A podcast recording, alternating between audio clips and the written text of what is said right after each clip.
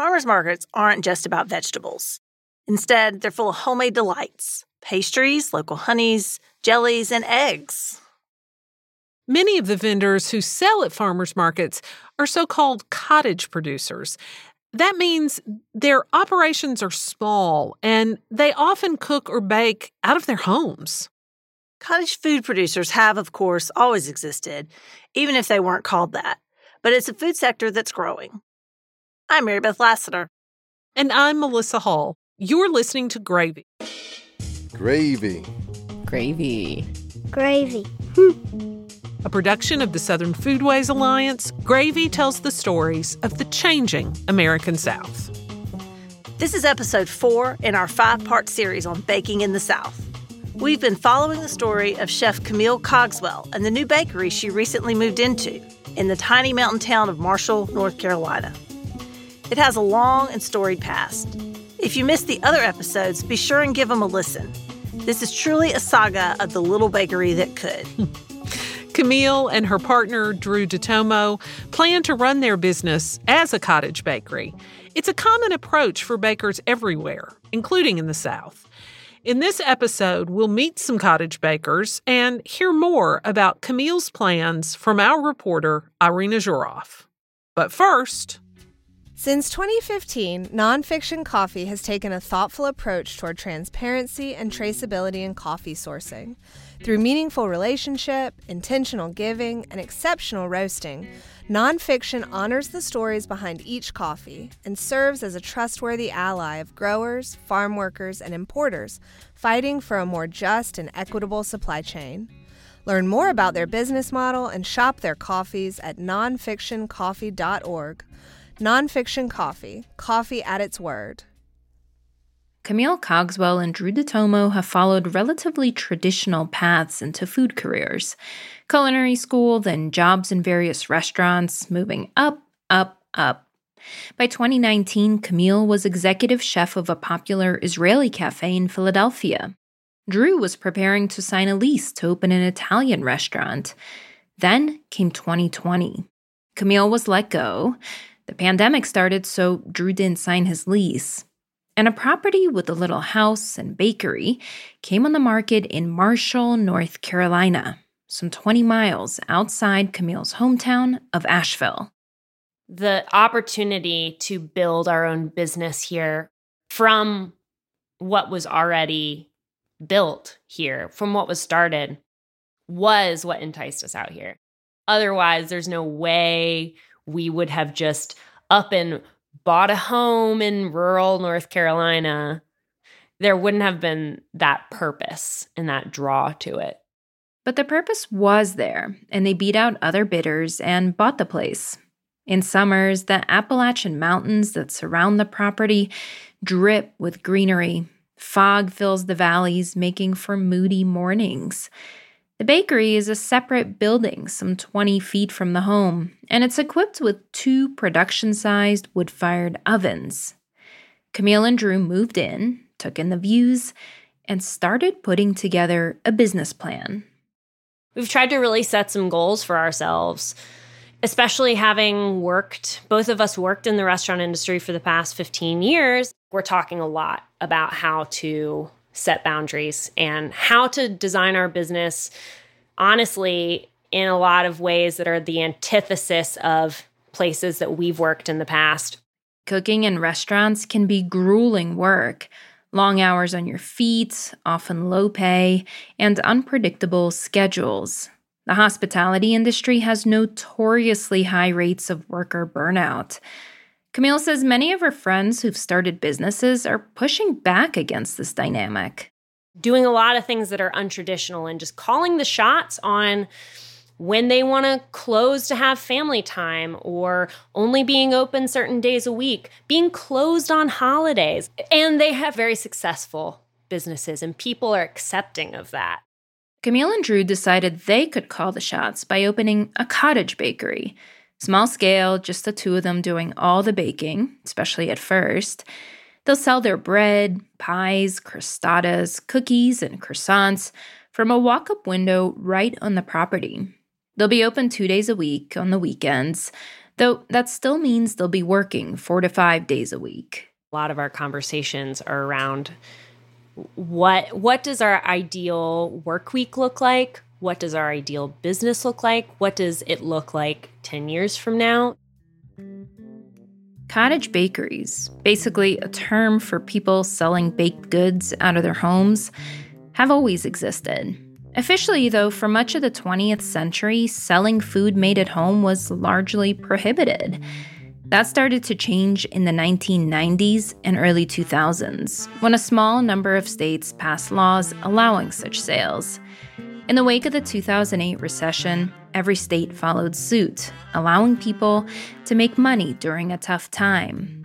During our current national crisis, the COVID pandemic, some states loosen their cottage food laws, lifting earning caps and restrictions on what people can sell. Quarantined at home, with time on their hands, people started baking. And instead of a new hobby, some saw a business opportunity. The number of cottage bakeries once again exploded. Many bakers like Camille and Drew are drawn to the cottage model during times of transition. For them and others we'll hear from, it's a chance to reshuffle priorities and create a sustainable work life with a relatively small investment. For others, a cottage bakery is a stepping stone. Take, for example, Between the Trees bread. My name's Dalen Gray. I'm Tatiana McGee. It's Dalen's brainchild for sure, and I call it my adopted child.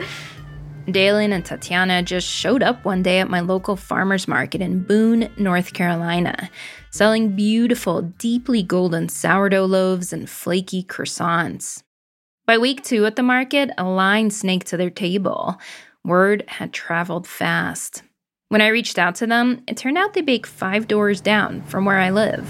We're in the bottom of uh, my mom's house. It, this was a garage, and then with COVID, they the refinancing she wanted to renovate anyways so this will be like a either an extra room or an airbnb when we're done here they started in the space in january 2021 but dalen's been baking since 2015 when he took a climbing trip to france it was like the gateway bread drug i guess i would get off the train and i would grab a baguette maybe some fruit and some cheese and that was the food for the day and i fell in love with that particularly i just liked the breaking off a piece. You know, I just liked the taste of it, everything about it, and then making it was what I really fell in love with. At first, he tinkered inconsistently, baking a loaf now and then. Then in 2018, he got deeper into baking. I get hooked really easily. He became obsessed with crumb and how the bread rose in the oven. And so I kept on making it, I kept on giving it away. By 2020, two things made Dalen professionalize his baking. He was working as a cook, and the chef at his restaurant said he wanted to start using his bread. And then the other big thing was COVID. Restaurants, including the one where he worked, closed. I was making more on unemployment than I ever made cooking in a kitchen, and I had all the time in the world to practice bread and start building the because most of most of the work that's come from has been figuring out how to scale and figuring out how to build a business. Um, like God, accounting. Like I don't even she does all of that. Together, Dalen and Tatiana transformed his hobby into a business. On a wintry Friday night, I came by their basement bakery. It was warm and busy. So, right now, we're shaping bread for the winter market tomorrow morning. This is country sourdough. And then um, croissants and baguettes are proving. Um, yeah, that's what we're doing right now.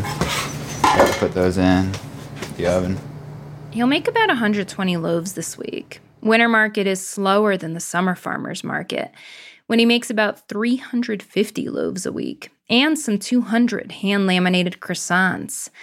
To bake at that scale requires a delicate dance around the tiny space as they massage doughs, shape, and score on a loop. When Dalen goes to stick some croissants in the oven, Tatiana turns to cleaning. the never ending sweep. Yeah, we're always sweeping. Always sweeping. And even if you just swept, you can sweep again and still find flour. it's like part of us at this point. Tatiana still has a day job, but Dalen is full time. Full time plus, she jokes, in the summer. Although I'm, I love making bread and everything about this has been positive for my life, it is the most stressed I've ever been in my entire life. It's the business side of it. There's a lot of lack of security that comes from financial unknowings. There's a big dream in our culture of like working for yourself and like entrepreneurship. I think a lot of people would think of like a cottage baker as like a dream, you know, like you're baking bread. But to make this sustainable for yourself, it requires you to make a lot. Other bakers have told me this that it's hard to make a living a loaf at a time. So for Dalen and Tatiana, sustainability means a brick and mortar shop. While Camille and Drew see the cottage model as a way to avoid the production hamster wheel, Dalen and Tatiana feel like they're on a hamster wheel now, constantly churning out baked goods. Part of that is because, unlike Camille and Drew, they don't have a giant oven. So they spend entire days baking load after load in a smaller oven. I think scaling is an important way to make it sustainable for us because right now a lack of equipment and a lack of help means a lot of work and a lot of hours on our part. A shop would allow them to get some equipment that would ease croissant production, maybe a bigger oven too, so they could bake more in fewer loads. Maybe it allowed Tatiana to go full time. She has dreams for the space too. I'm Colombian American, and in Colombia, there's bakeries everywhere. It's it's not uncommon to see them like on every single block or side by side. There's breads there that I've never had in the U.S. unless I'm like in Miami. So I've been trying to figure out a recipe for a bread that I really like. That's called pan de bono, which is has like yuca flour, it has corn flour, and it's cheesy. She wants to introduce breads like that to Boone. That's what I'm most excited about. They want to be in a commercial space in a year. But real estate in Boone, college town, and tourist destination is crazy right now. And Tatiana wants to be sure that if they do take on extra help, they can pay a livable wage. That does add a lot of extra stress and probably will make the timeline longer than other places because it's different if you like hire and you're like yeah we'll pay you 725 an hour compared to like we want to hire but we want to make sure that people get paid at least 15 an hour at the very least like camille and drew they've worked in restaurants and they love food and they want a different work environment than what they've known Starting as a cottage bakery, which has required relatively little investment, has allowed them the flexibility to get their feet under them as a business. Now they're trying to figure out what will work going forward. You want to do things right, you know, like, and it's easy to get caught up in bottom line thinking, and it's like not what we're about. But I'm finding myself very much so getting caught up in it. It's a tendency he fights.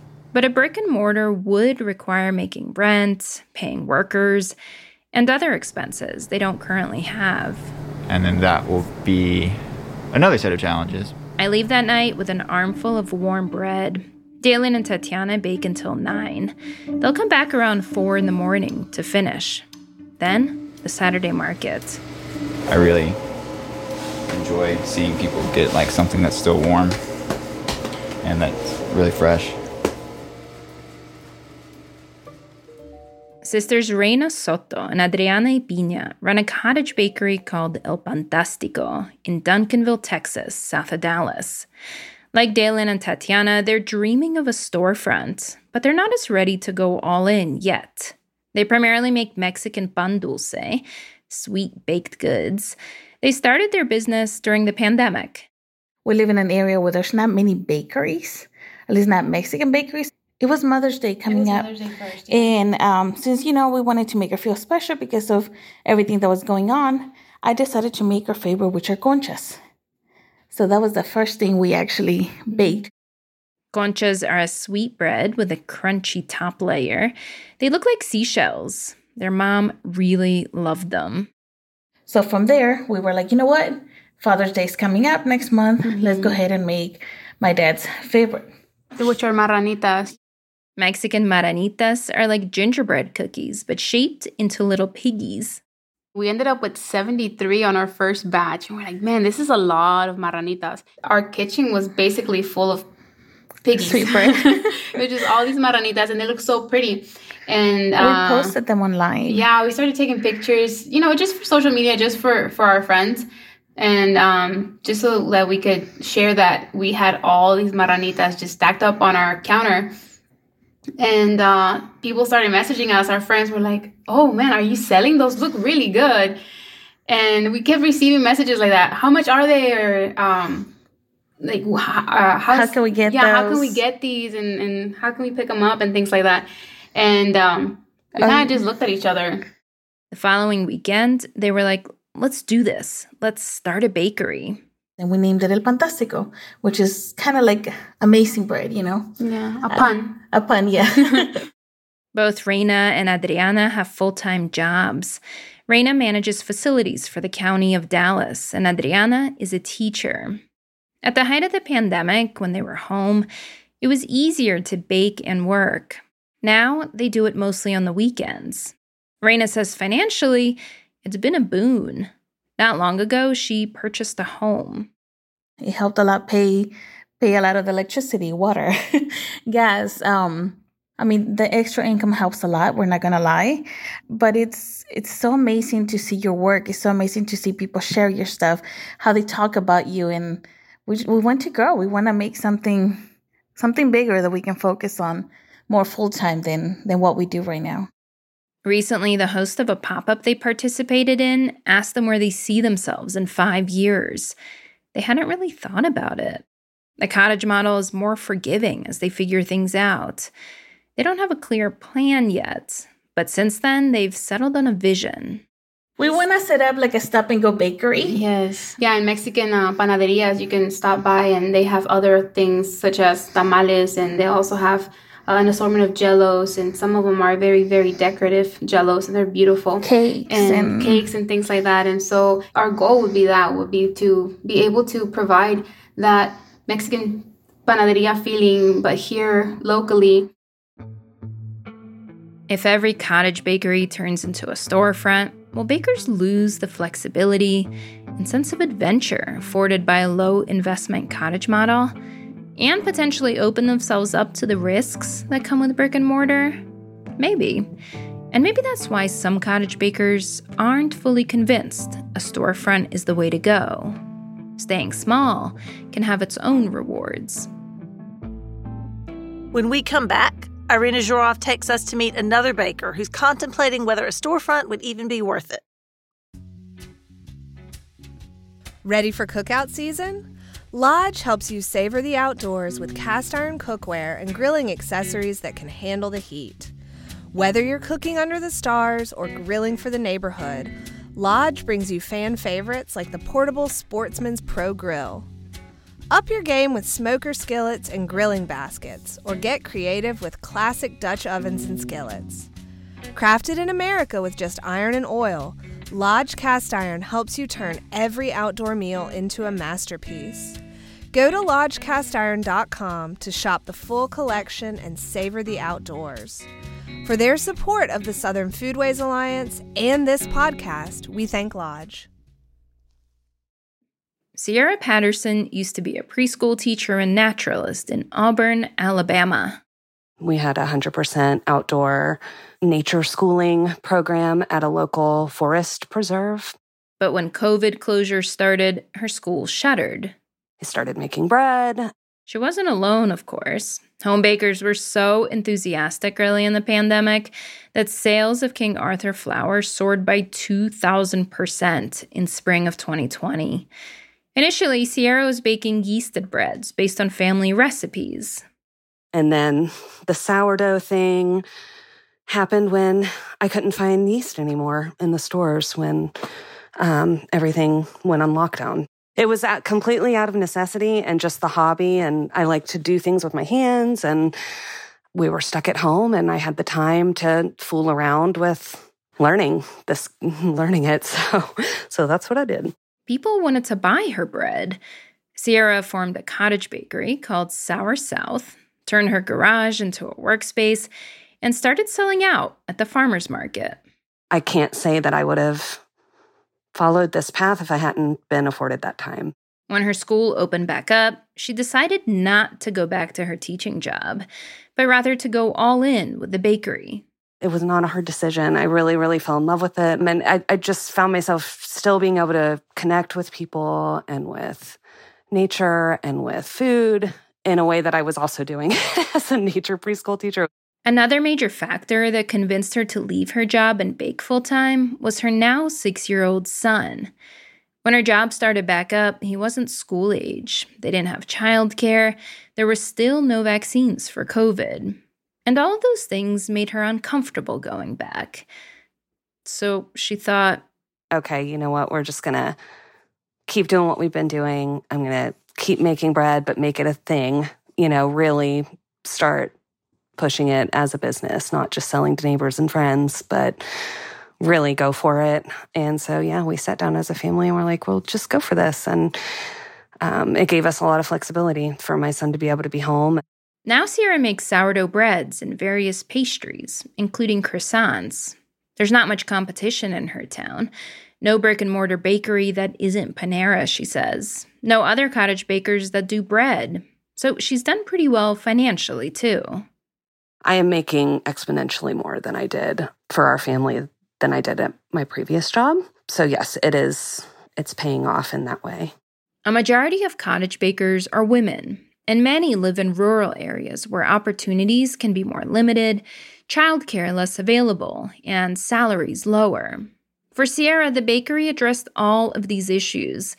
Her business fills a gap in the community. She doesn't have to pay for childcare, and she's able to contribute more income for her family. But when she thinks about the future of her business, she's torn about whether to continue as a cottage bakery or try setting up a storefront.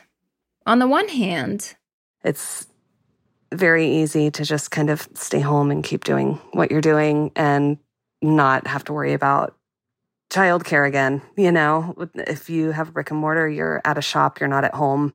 And so your kid either has to come with you you have to figure out childcare. And here it's a little bit of both. I can be working and he can be in his home and comfortable and and it's free. Half the time I'm really, really happy and content doing exactly what I'm doing.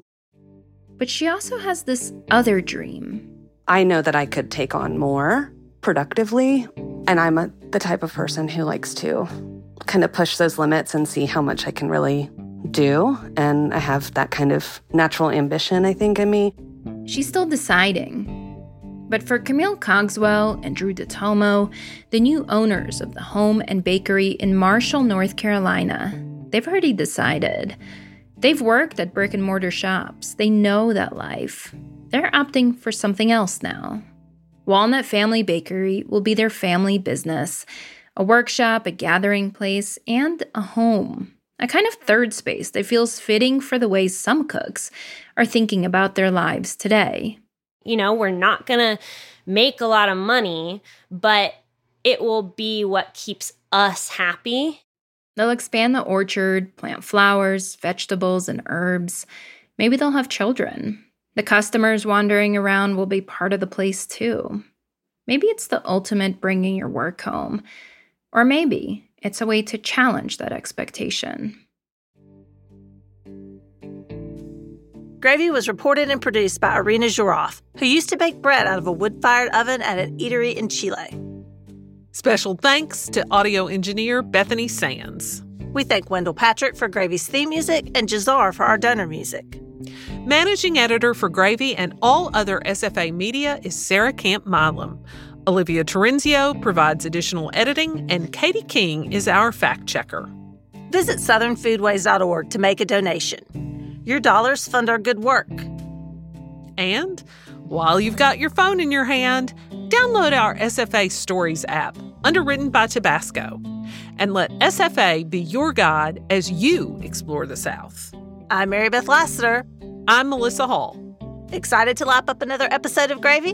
Tell a friend. Pass the gravy boat. There is so much gravy to go around. So much gravy.